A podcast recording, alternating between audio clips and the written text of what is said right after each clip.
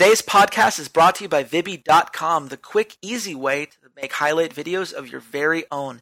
Simply log on to the site, put in the timestamps of your favorite moments, and watch as the highlights spring forward into a video of its own that can be easily shared across social media and other content platforms.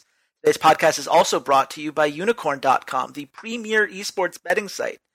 Log in today to bet on all of your favorite esports games and see if you have what it takes to win some Unikoins of your own. Who knows? It might be enough to win you one of those awesome prizes they have in their marketplace. Enjoy the episode.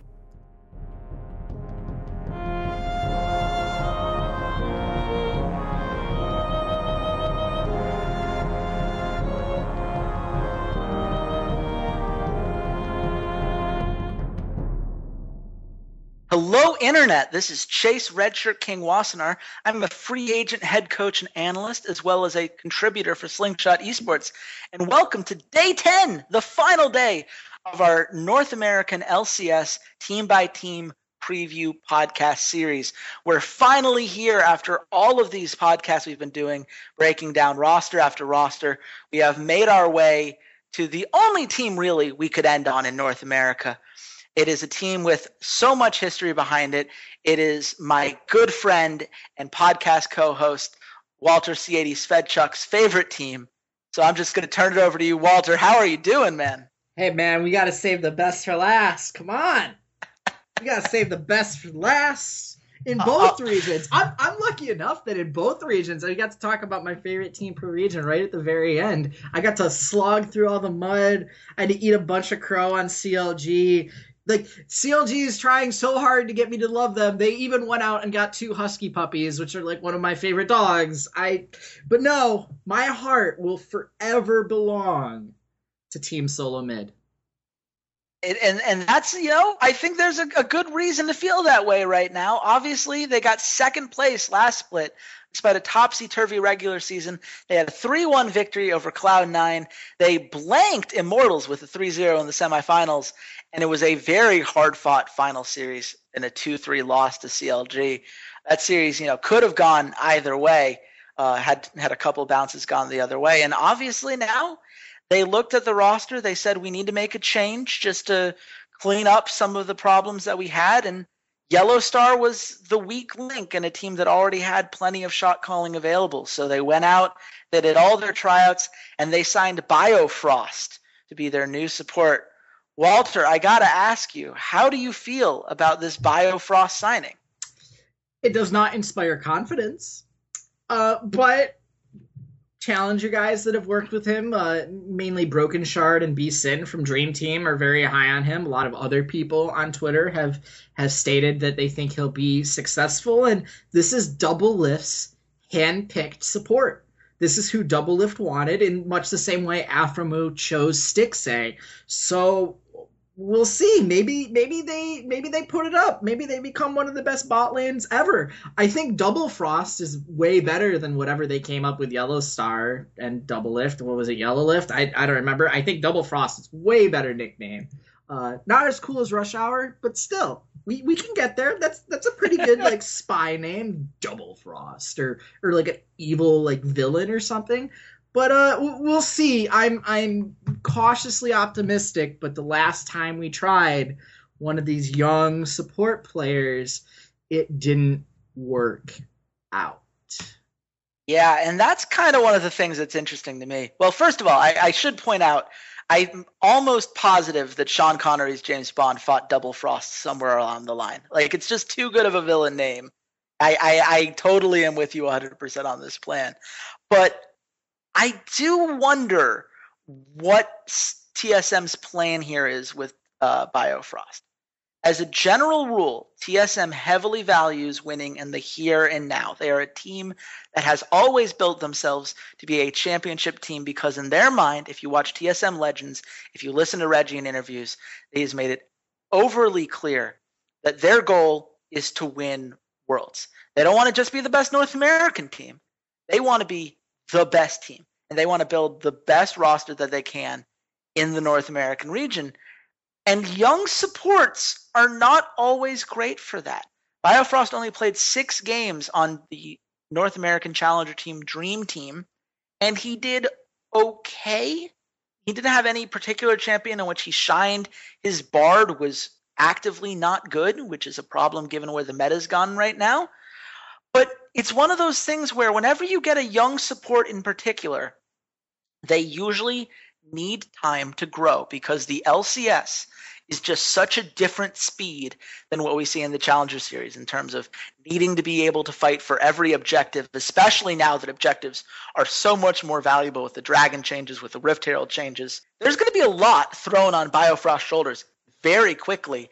And if he isn't able to respond right away, there's a TSM fan base that is incredibly passionate, that loves this team, and has not been historically very patient with young guys that need time to develop. That has not been their skill set. And it's hard to know right now whether Biofrost is going to be ready to go on day one.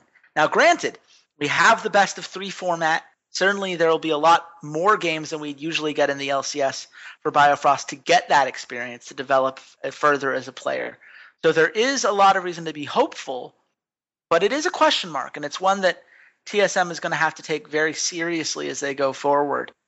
But Walter, as much as the Biofrost signing is what a lot of people are going to talk about, I don't think that's the most interesting storyline with this team. You, as a fan, what are you most excited to see when you look at this team heading into the summer split? Oh, that that's the only storyline with this team. Oh, I, okay. I, I, think that's the only storyline with this team, honestly, because if Biofrost doesn't work out, how quickly do they pull the plug and go someplace else? How quick? How willing are TSM to sit and let Biofrost mature? It wasn't very long with Gleeb. Let's not remember that. That was only like five weeks, four or five weeks. And this is an extremely, extremely strong and talented roster, top to bottom. So uh, the only storyline for TSM is going to be does Biofrost pan out? If he doesn't, when do they replace him? To me, that's it. That's the only thing that matters because they need to play for Worlds. Like, yeah, they took second in the spring, and that puts them in a really good position come qualifying for Worlds, whether it's through the gauntlet or the automatic qualifier for having the most circuit points. But at the same time, they need to get Biofrost up to speed to the point that they're competing with the best teams in North America and then can also compete at Worlds. So Biofrost progression is the only thing that matters this season. Curious what I have to say in response to Walter's statement there? Well, unfortunately, it doesn't really make much sense anymore given what's happened since we recorded the podcast. I had this whole great rant to you guys about how the fact that we hadn't seen any solidified coaching decisions was a huge concern for me, that it meant that there was the potential for some of these things to backfire in that regard and that we'd see some of the regular season struggles come in that we saw last split. And then Reggie announces, eh, don't worry about any of that. I'm literally going to move the guy and his entire family over with us to North America. So they have made the investment. They have officially gone forward with a plan. So none of what I had to say makes any sense anymore, which is why you're listening to this now. Uh, if I make a uh, mention of it later in the podcast, now you know why. Really quickly, what do I think about Weldon coming in full time? I think it's a great move for TSM. I'm not sure I quite buy into the Weldon is God hype that has surrounded a lot of people's analysis of him, but he doesn't need to be this savior of men. He needs to be a good coach, and I think he's a very good coach, and I think that it's a great fit for TSM. So my concern there is no longer there. Now it's just a matter of how will it play out and, and how quickly will the team adjust to whatever strategies he's trying to put forward for them. So I'm very excited about the move. Uh, no longer in need for all of that previous conversation. So let's just drop you back into the rest of the podcast, shall we? But you know what? I, am here as the guy that has to bring up the other side of things. Walter, you're a TSM fan. You love this team. You see so much hope and optimism for this team.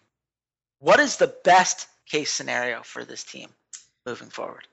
Best case scenario is that this team just continues to build on where they were at the end of last split. Even even Yellowstar and Doublelift at the end of the season playing against CLG in that final had had started to look like they were meshing together. So they build upon where they were at the end of the split with Hauntzer, Sven, and Bjergsen and Doublelift. And Biofrost just comes out and he is the Stixxay to Doublelift's Aphromoo. And he just gets everything. They mesh, they work perfectly together. It all just flows really well. And let's not forget, they were one game away from taking that spot away from CLG. They were one game away from MSI, one game from playing at that tournament and playing against some of the best teams in the world. Now they have a, you know, three chances essentially to get to Worlds. And if the team continues to improve and the rest of the region is really, really strong and they kind of work together in this crucible of North America, of the top North American talent, we've seen that CLG can go to an international tournament and can take games off of every team in the world. They took games off of SKT. They took games off of RNG. They beat the Flash Wolves in a best of series. They were a good team. And if TSM can come back and keep punching at them and they can keep sparring against Immortals and CLG and, and Cloud9 and Liquid and all these other really, really good North American teams, maybe there's a chance that North America makes some noise at Worlds. There's a glimmer. There's a chance that that happens but it comes down to how quickly does Biofrost emerge in this team and immerse himself in this team solo mid culture of success. Yeah, absolutely. I mean, if Biofrost pays off and Doublelift is is much more comfortable in lane, obviously he and Yellowstar never seem to fully have that synergy, even when they were winning games in the playoffs. Doublelift is obviously an incredible AD carry. If that synergy is there, this team can be terrifying because the rest of this team is really, really good. But there is the other side of the coin, which is what if Biofrost is not good? What if TSM is unhappy with the infrastructure they have and they start hemorrhaging coaches the way that they did last split? What if all of these things come to a head and you get a team that just looks as disorganized as they did in the middle of the regular season last split? You know, they got away with it heading into the spring uh, playoffs because they got the sixth seed and they were able to outdo Cloud9. They were able to pull off, you know, those kinds of upsets because they put themselves in a position to win at the right time. But you cannot have the regular season that they did in a best of three style format and expect for things to just be okay. Everything is going to be magnified now. They have to consistently play at that top level week in and week out. And we didn't see it last split in the regular season. And they've made a lot of changes since then and how their infrastructure is set up and everything else. But if it falls apart again, I don't know what their answer is. I don't think there is a Lustboy style support that's going to come in and fix things at the last second the way they did in the summer back in 2014. This is what they have and they've got to make it work and they've got to make it work consistently and if they don't they're going to be punished much harder than they were last split. And last split you know i you can only have to go back to week 5 or week 6 of our guess of the lines podcast from last season to know how you were feeling about their regular season last time around. They can't do that again. And if they do this team could find themselves in a first round matchup maybe they can't claw back from this time around. But Walter, all of this taken into consideration, where do you think this team ends up? I think this team ends up as one of the top three in North America. I think they're going to Worlds. I think Bjergsen and Doublelift together are too talented to prevent them from making Worlds. Whether they win an NA championship really is in Biofrost's hands. It's really in his hands of can he become what Doublelift really needs as a support? Can the rest of the team play around that style? Svenskeren is going to have to probably ward a little bit more than he's been used to. Hauntzer's is really going to have to start nailing those TPs into the bot lane when it happens. And as a whole, this team really needs to find its identity of how it wants to play because there were times during the spring split where they would bounce around in game to Hauntzer's carrying, no wait, Double is carrying, no wait, Bjergsen's carrying, no wait, Svenskeren's carrying. And they need to figure out what their style of play is going to be and how they're going to accomplish it. But they're a top three team in North America and they're going to be contending with CLG and Immortals for that title. Yeah, I think that's incredibly fair. I have them around that top three spot as well. It's really hard for me to pin it down because I don't know whether Immortals is going to, you know, improve upon what they did last split since they're running everything back. CLG is obviously going to be a massive threat. Liquid, NRG, these teams could all improve, but TSM just proved with their playoff run last split that they have so much pure talent that it is impossible to ignore what they are capable of when everything works. And the thing about Reggie and the thing about TSM that we have seen time and time and time again is that they figure it out. If there's a problem, they'll solve it. If they need to improve certain things with their coaching staff or whatever else, they'll make the changes that need to be made. They will find a way to make this roster work. And I don't know what that means as far as where Biofrost fits into that. Obviously, his play is going to determine that. They have a lot of optimism in him.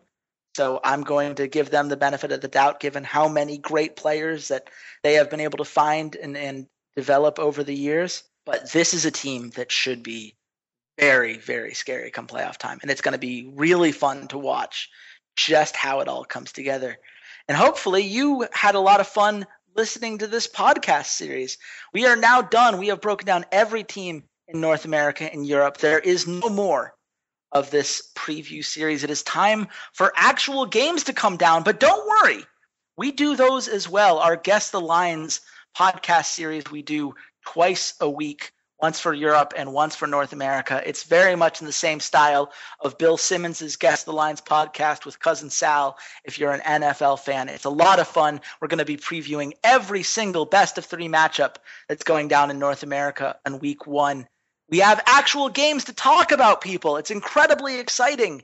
And you can catch that episode and all of the episodes as we cover the LCS week by week if you subscribe on soundcloud.com slash esports rough drafts or on itunes if you go to esports rough drafts on there as well uh, you'll get all of our episodes and it really helps us out with the algorithm so we really appreciate it you can also follow us on social media to get all of our reactions uh, especially if you're a tsm fan walter is, is an amazing follow uh, just for the roller coaster of emotions that inevitably uh, following any team that closely.